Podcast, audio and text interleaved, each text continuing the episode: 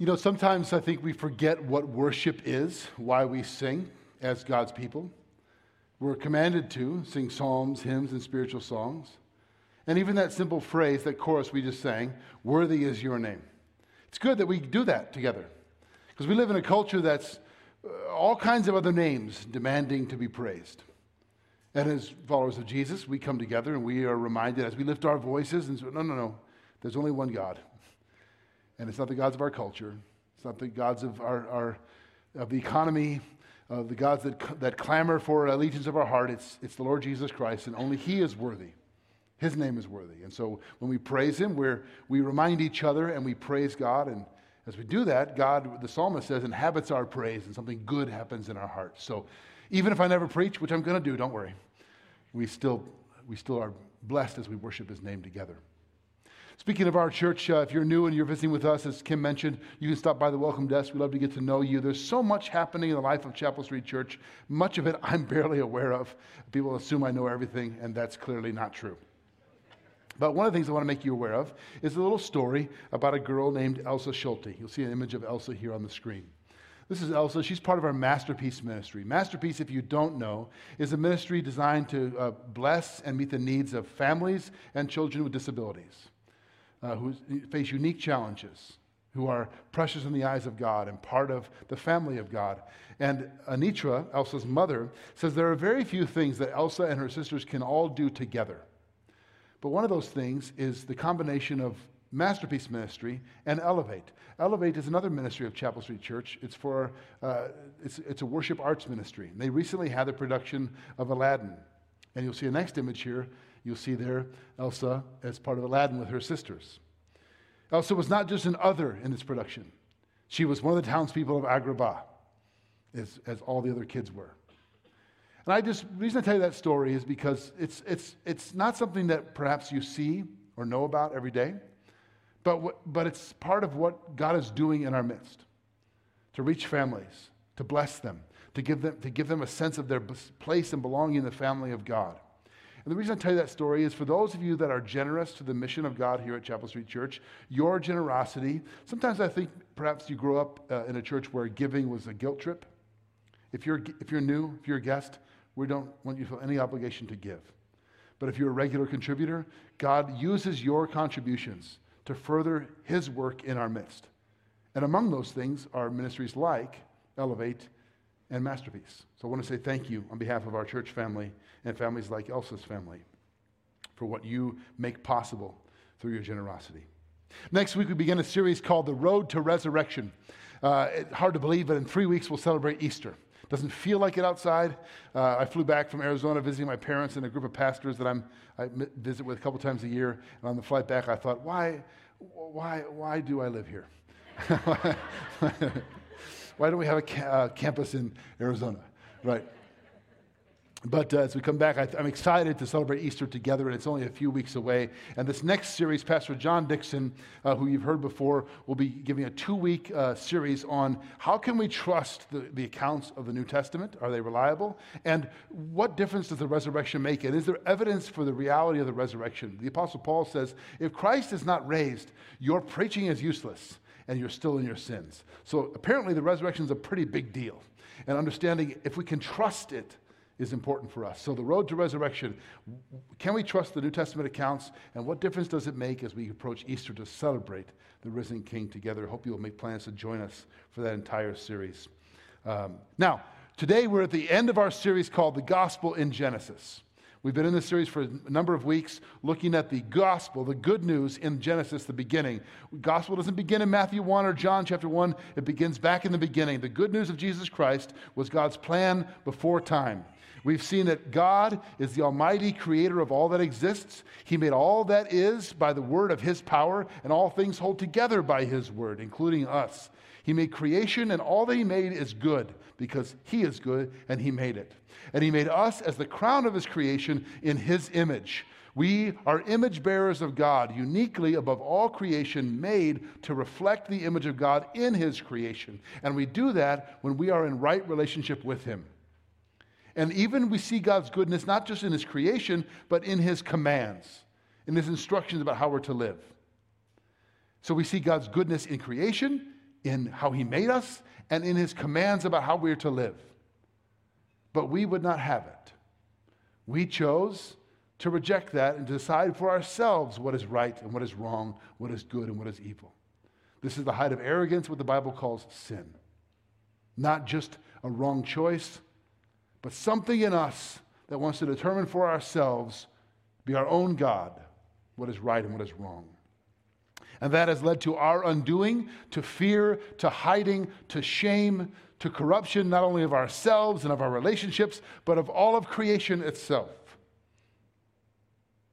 All of this brings us to the final verses of Genesis chapter 3. Before we get to that, I want to read to you this quote from C.S. Lewis's essay, God in the Dock. Dock is the word for the witness stand, in case you're wondering. Listen to what he says. Ancient man approached God, or even the gods, as the accused person approaches his judge. For the modern man, the roles are quite reversed. He is the judge, God is in the dock.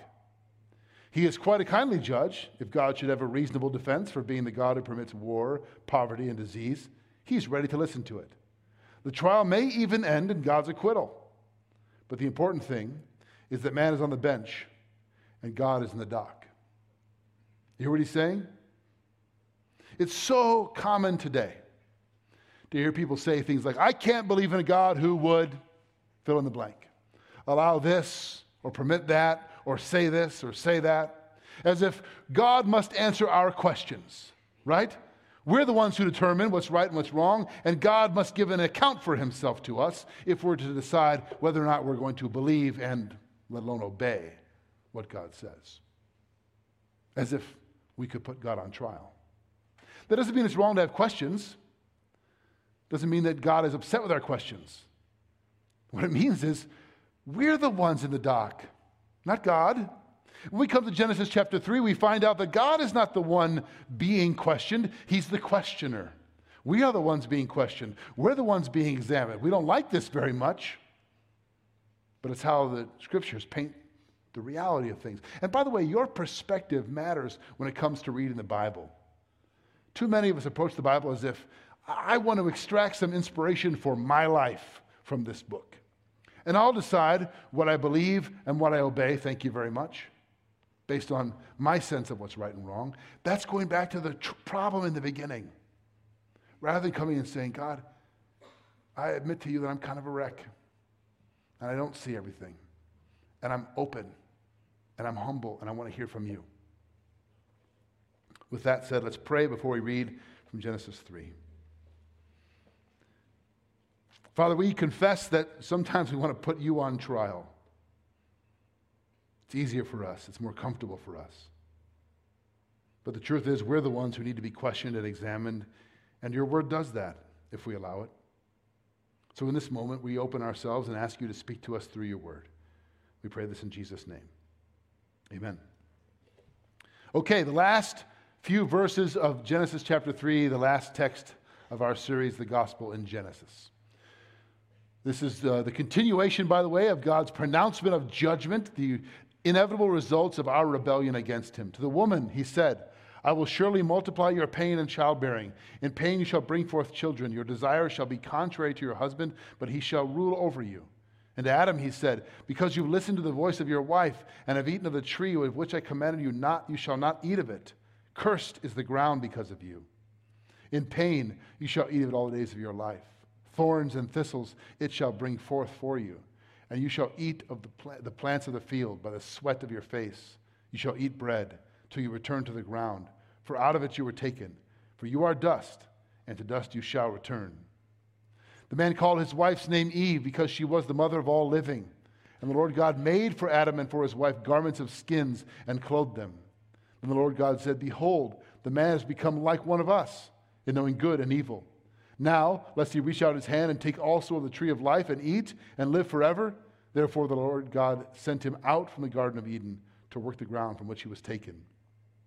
He drove out the man, and at the east of the Garden of Eden, he placed the cherubim and a flaming sword that turned every way to guard the way to the tree of life. Okay, there's a lot happening here in this passage, a lot going on. uh, that we're going to try to unpack and make sense of. God is uh, continuing on in the, what we call the curse, but it doesn't mean, as we said last week, like his, uh, he's just arbitrarily cursing things. He's declaring the inevitable results of our rebellion against him to the man and the woman and to creation here we see. Now, look at these two passages in, conf- in contrast here, verses Genesis 2 16 through 17. And the Lord God commanded the man, saying, You may surely eat of every tree of the garden, but of the tree of the knowledge of good and evil you shall not eat, for in the day that you eat of it, you shall surely die. Don't eat the tree because you'll die, right? Look at verses 6 through 7 of chapter 3. So when the woman saw the tree was good for food, and that it was a delight to the eyes, and that the tree was to be desired to make one wise, she took of its fruit and ate, and she also gave some to her husband who was with her, and he ate. And the eyes of both were opened, and they knew they were naked, and they sewed fig leaves together and made themselves loincloths. What do you notice there? There's lots of things. God says, Don't eat the tree of the knowledge of good and evil in the middle of the garden. If you do, on that day you'll die. They do eat of it, and what happens? They don't die. At least not immediately. Do you notice that? Was God not telling the truth? What are we to make of this? Well, spiritually speaking, death doesn't just mean dropping dead physically. Death does now come in that they are no longer have access to the tree of life. They're not protected from the law of entropy. They're going to physically die. But that's not even the primary point. Death, biblically speaking, is about much more than your physical life. It's about alienation from God, separation. Four ways we look at this social alienation, psychological alienation, physical alienation, and then spiritual alienation. We'll talk about these. Social. What do they do when they sin? The first thing they do, their eyes are opened, they realize they're naked, and they sew together fig leaves. I've never tried that, but it seems like it would be inadequate to cover themselves. And it is. Now, they've been naked the whole time. What's the, all of a sudden there's an awareness. I must hide myself. I must cover myself from one another. There's a social alienation, separation from one another that is a result of their sin, brokenness. Even verse 16, which says to the woman, Your desire will be for your husband, but he will rule over you. Now, people in the church debate this, what it means, and, and, and I think we miss the point. Here's the primary point God is making he designed men and women to be mutual partners together, to help one another glorify God and achieve their God given purpose. And now, because of sin, that relationship is broken. Now, instead of our harmonious partnership where they both fulfill their role to honor God, they're wrestling for control. They're fighting against one of each other. They're resenting each other. There's ruling over and wanting to usurp. And the whole thing is not as it was intended to be social alienation. That's not just in husband wife, that's in human relationships. And if you haven't experienced that, you've got your head in the sand or just give it time. We've all experienced it. Second, psychological alienation. They cover up fear and shame and hiding. The deep sense that something's wrong with me, that I'm not as I should be despite what popular psychology tells you. Self help books will tell you, you know, just believe in yourself, trust yourself. Actually, spiritually speaking, it's a good thing to recognize I should be different and better than I am, but I'm not. I'm aware of it. I'm not at ease with myself. And there's physical alienation. Right? Cursed is the ground because of you.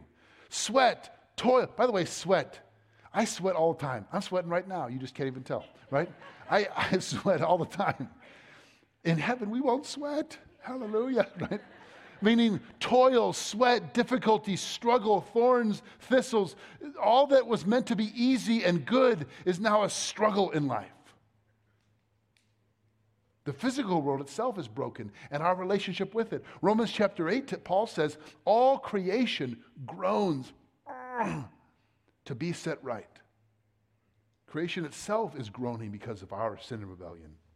And all of this, the first three have resulted of number four spiritual alienation. We are cut off from God. Not completely forever, but our relationship of harmony with Him is now broken because of our sin. Everything flows from that. In Isaiah chapter 6, the prophet has this vision of God in his temple. He says, I saw the Lord seated on the throne, high and exalted, and the whole earth was full of his glory. What was Isaiah's response to that? Seeing the glory of God. Sweet, cool. No. He says, Woe is me, for I'm a man of unclean lips, and I live among a people of unclean lips. Coming into contact with the holiness of God now causes us to recoil because we are aware that we are not holy. We are not right. Or in Luke chapter 5, right? When Peter's in the boat and there's the miraculous catch with Jesus and he realizes that this is God, what does he say? Awesome! We could market this for a fishing business. It's not what he says. What does he say? Go away from me, Lord, for I am a sinful man. There's this awareness, though we want to be near God, we recognize we cannot approach him because of our sin. Now, if you've never experienced that, if you've never had the internal sense that you're not right, longing to be near God, but recognizing that He is holy and you are not. I've talked to people like, you know, I've never had that. I just think God is love and He loves and accepts me and I feel warm and fuzzy near Him. God is love, but He's also holy. If, that's never, if you've never had that sense, I would just suggest gently that perhaps that's a God of your own imagination. That's a God of your projection, not the God of the Scriptures. Frederick Buechner, in his book, Telling the Truth, The Gospel is Fairy Tale, Tragedy, and Comedy, said, Before the gospel can be truly good news, it must be bad news. We've got to face the fact we're not as we should be. We're broken. We've rebelled. We've turned away. And there are consequences of that. If you ask the average person if they believe in God, many still say yes. But if you ask them, do you believe in the God of, of justice, of judgment, who punishes sin?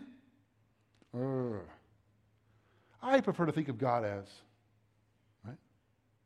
And we wrestle with how can God be both loving and merciful and compassionate and gracious and forgiving and, mer- and just and punish sin, and judge. We separate the God of the New Testament and the Old Testament. Perhaps you've done this in your own mind. Jesus seems nice. He's like God in the Old Testament is grumpy and kind of angry, but Jesus has sweet hair and he's really cool and he likes people. That's a, that's a dichotomy we're forcing. We see at the cross, quite frankly, we'll see this in a few weeks, the perfect reconciliation of God's justice and his punishing of sin and his forgiveness and mercy. But actually, here in Genesis 3, we see those things coming together as well in a powerful way. Christian Smith said the, the religion of our day is therapeutic, moralistic deism. Think about that. Therapeutic, it makes me feel good. Moralistic, be a good person. Deism, God in a general, vague sense. Or as um, the author of the book um, Habits of the Heart writes, recording this uh, account of, I think her name is Sheila Larson, and she recounts her own faith and how she thinks of God. And this is, I think, descriptive of how a lot of our culture thinks about God. She's a young nurse, received a good deal of therapy, describes her faith as Sheilaism. She says, I'm not a religious fanatic. Notice, by the way, anytime any, any, any strong statement of belief seems to imply fanaticism, so you have to sort of offset that. I can't remember the last time I went to church. My faith has carried me a long way. It's Sheilaism, just my own little inner voice. It's try to love yourself, be gentle with yourself. You know, I, I think take care of each other. I think God would want us to take care of each other. Well, as far as that statement goes, He does want us to take care of each other. But is that all God is? Your own inner voice? Just be good to yourself? Not according to Genesis chapter 3. Notice also, we struggle to fulfill our God given purpose and role now. In Genesis 1:28, we see this God blessed them and said to them, Be fruitful, multiply, fill the earth, subdue it, have dominion over the fish of the sea and over the birds of the heavens, and over every living thing that moves on the earth. So God's mandate to us is that we should multiply, make more people, and that we should rule not in domineering, heavy handed, oppressive ways, but in caretaking, liberating, gracious ways. We should care for His creation and use it to produce good things for His glory. But now look what happens because of our sin. You will have pain in childbearing. In pain, you'll bring forth children. Cursed is the ground because of you. Thorns and thistles shall bring forth for you. Sweat of your brow. So that which God intended for us to do is now a struggle. It's painful. It's not easy. Even our ability to fulfill the intent God has for us now, because of our rebellion, is broken. We struggle to do it. Nature still holds evidence of God's creation. We still see His glory in creation. But we also experience opposition, hardship, resistance. Because we're not put here merely as tenants, but as stewards and caretakers. Okay, now I know so far this has been a lot of bad news. I thought it'd be good for us to end this series on like a real downer. You know, like, oh, so you come back for Easter. No, that's not the intent. The good news in the, go- the gospel in Genesis is even here in what appears like bad news God's response to human sin. How do we understand God's response to human sin? Now, last week we looked at a passage that showed us that God pursues the guilty and pronounces judgment. We are the ones who rebel, we're the ones who screw up, we're the ones who hide and cover up, and God does what? Pursues, comes looking, questioning. He asks, Where are you? Not because he doesn't know, because he's trying to draw us out. He asks, What is this you've done? Not because he doesn't know, because he wants to draw us out. And by the way, he does that still. We're the ones who hide. Many of you are hiding right now from each other and from God. And God still pursues, God still questions, God still draws out. Why? Because he wants to punish and get you? No because he's loving and gracious. Even the pronouncement of judgment is not like he's happy to do it, it's the inevitable consequence of what we have done. And we have to face that if there's going to be any healing and restoration. That's what he's doing. People who have turned away and God who pursues. But notice the next what God does. In verse uh, chapter 3 verse 21, God covers sin. This is easy to miss. It's just a one, one verse. And the Lord God made for Adam and for his wife garments of skins and clothed them. Why did he do this? Why do they need this? Well, remember the fig leaves, right? They try to cover themselves and it's not working. God covers them with skins of animals. Why would he do this? He's covering over their sin. Our attempts to cover up our sin are wholly inadequate. Mine are. My rationalization, my excuse making, my denial, my avoidance cannot cover, and neither can yours. So, what do we do? Honestly, I think most of our lives is what we're doing is just, it's like, it's like psychological and emotional fig leaves. We're trying to cover ourselves. And the message here throughout the entire Bible, from Genesis 3 onward, is you can't do it. In fact, the more you try to cover up, the worse it gets for you. Only God can cover your sin, and His covering your sin requires a sacrifice. Look what David says in Psalm 32. And by the way, David's a guy who knew a thing or two about needing to have his sin covered over. Though he's a man after God's own heart, he's also an adulterer and a murderer. Here's what he writes Blessed is the one whose transgression is forgiven, whose sin is what? What? Covered. Blessed is the man against whom the Lord counts no iniquity, and in whose spirit there's no deceit. Deceit about what? About sin. When I kept silent, here's like a little commentary David has. When I kept silent about what? His sin. My bones wasted away through my groaning all day long. For day and night your hand was heavy upon me. My strength was dried up as by the heat of summer. Let me pause there for a minute. How many of you have felt that? You screwed up and you know it, but you don't want to admit it. And you can't escape that sense. I got to talk about this. I got to confess it. I want to tell my wife, I want to tell my husband, I want to tell my parents, I want to tell my friends, but I'm afraid and I'm ashamed and I'm embarrassed and I don't know how it's going to go. And so I try to hide and cover up and rationalize, but you can't escape that heavy hand on you.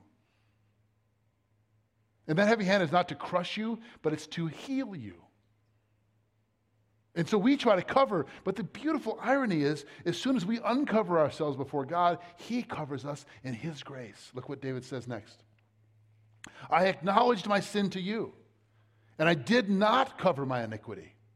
I said, I'll confess my transgressions to the Lord, and you forgave the iniquity of my sin. Blessed is the one who is covered by God, David says, not the one who tries to cover themselves. Your sin needs to be covered, you just can't do it. Only God can. So, what's our job? Okay, Lord, okay, no more hiding, no more fig leaves, no more bushes. I'm, I'm laid bare before you. And then He covers us by His grace and His mercy. That's, that's right here in Genesis 3. It's a profound truth. And lastly, He promises redemption.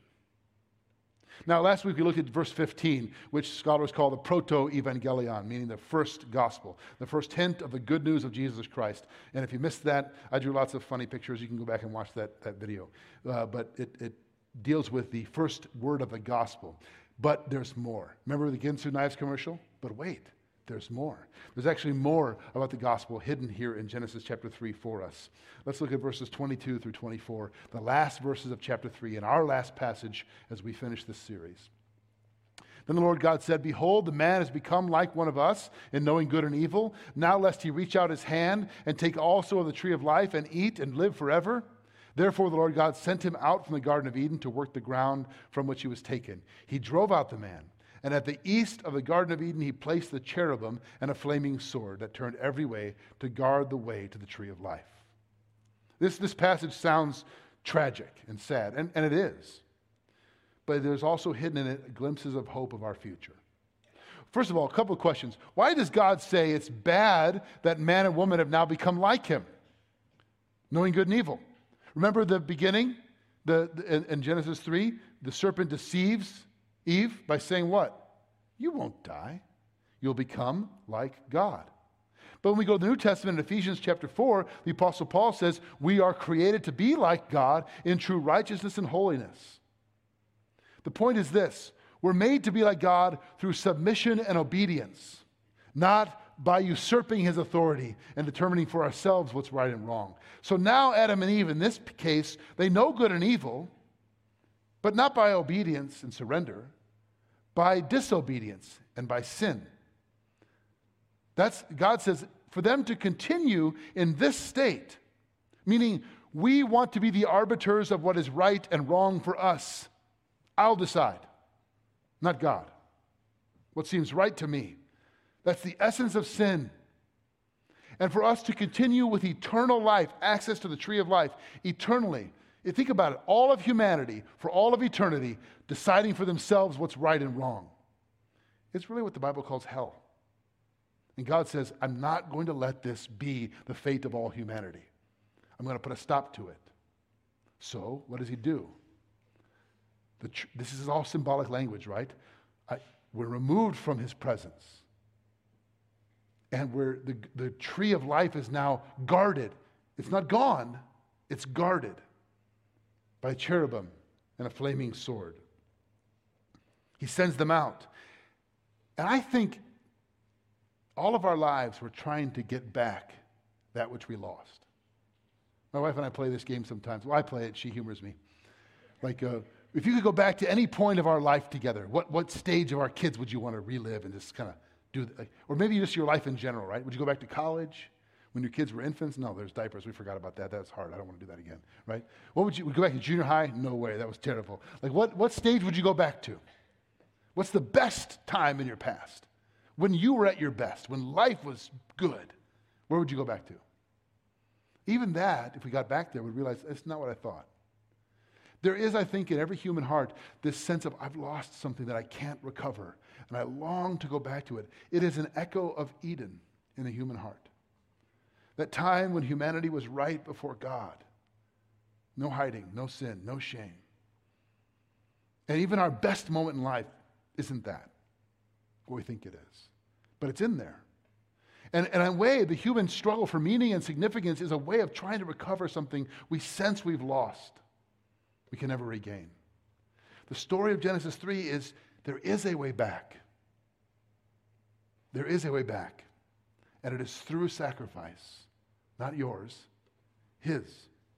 And actually, what's fascinating is in the, in the Old Testament story, God desires to live with His people from Eden all the way through. And the tabernacle, remember that? The tent of meeting where God's people would, would meet with God. And the temple were symbolic representations of his presence. And maybe you've never studied this before, but here's an image of the tabernacle, or the temple, excuse me. We'll see it here on the screen. Those, that's the priest walking into what's called the Holy of Holies. It's artist's rendition. And the Holy of Holies was designed as the, to represent the presence of God, the most holy place. And what do you see? There's the Ark of the Covenant there where he's approaching to lay the blood uh, and the incense and the blood on the altar. And on either side of the Ark of the Covenant are two massive cherubim, huge angelic creatures. Now, we think, you maybe you think of cherubim like cherubs, like cute babies with a, with a harp and wings. That's not what it means. Massive angelic creatures guarding the presence of God and the temple itself, if you read through the instructions given to us in the Old Testament of how it's designed, it's designed to be like garden language. There's cherubim, there's pomegranates and palm trees. It's all meant to evoke a way back into the presence of God, symbolically representing to God's people that you can only come into the presence of God through the sacrifice, the life of someone because of your sin. Yom Kippur, the Day of Atonement. That's what covering is atoning for, covering over of. And so there's this symbolism all throughout the scripture that the garden, though it is guarded, it is not gone. There is a way back to God's presence. But it's not by avoiding the flaming sword, it's by going straight through it. But you can't do that. Jesus has. This is the point of the Lamb of God who takes away the sin of the world. Not that long from now will be a Good Friday. He is the way back to the presence of God atoning for your sin and for mine, to let us back in. The temple was the place of God's symbolic presence. The garden was the uh, place of God's unique presence. All this points again to the last book of the Bible, the last chapter. I know I've, I read this passage like all the time, but it's because there's a beautiful relationship between Genesis and Revelation. Let's look at Revelation 22, verses 1 through 5. Keep in your mind the imagery of Genesis 3 as we read this. Then the angel showed me the river of the water of life, bright as crystal, flowing from the throne of God and from the Lamb. The Lamb is a reference to the sacrificial death of Jesus. Through the middle of the street of the city, also on either side of the river, the tree of life, sudden reappearance of that which was guarded, now is made open to us. With its 12 kinds of fruit, yielding its fruit each month, the leaves of the tree were for the healing of the nations. No longer will be anything accursed. Did you hear that? The curse, the consequences of sin, the results of our rebellion, no longer will there be anything cursed. No thorns, no thistles, no sweat, no enmity, no strife, no pride, no, no, no reigning over. But the throne of God and the Lamb will be in it, and his servants will worship him. They will see his face, and his name will be on their foreheads, and night will be no more. They will need no light of lamp or sun, for the Lord God will be their light, and they will reign forever and ever. The Lamb, the tree of life, no longer any curse. My, one of my favorite hymns at Christmas time is the hymn Joy to the World. Do you know this hymn? Do you know that it's not a Christmas hymn, really? It's actually a Genesis and Re- to Revelation hymn. Think about if you remember the lyrics of that hymn Joy to the world. Remember, let earth receive her what? King. Let every heart prepare him room. Let heaven and nature sing. And then there's this line in the third stanza No more let sin or sorrows grow, nor thorns infest the ground. He comes to make his blessings flow, far as the what? Curse is found. Far as the curse is found, he comes to make his blessings flow. Jesus Christ is the way back to that which we have lost, and each of us knows it deep in our heart. I've lost something, and I can't quite ever regain it, and he's done it for us. You can't cover your sin. All of your efforts and my efforts to cover up are wholly inadequate, but he will cover it and forgive it and heal it and open the way for you to come back into the presence of God. This is, friends, the gospel in Genesis. And it's the perfect way for us to lead into the power of the resurrection, which is what the whole thing hangs on. Let's pray together. Father God, we thank you for this, this ancient truth, which is so profoundly relevant for us today. That when we're quiet in our soul enough and still enough, we, we hear the echo of Eden. We long for something we know we've lost. And all of our efforts to achieve and to accomplish and to be good enough and to manage our image, they're all just fig leaves, Lord. And they cannot cover. But you cover us in your grace. You cover us in your righteousness and you usher us into your presence. And we thank you and we praise you for that, Lord Jesus. Amen. That line, who else could rescue me from my failure? Who else could send his only son? Only a holy God. That really is the gospel in Genesis. From the beginning, that God made you in love, in his image, to be in relationship with him.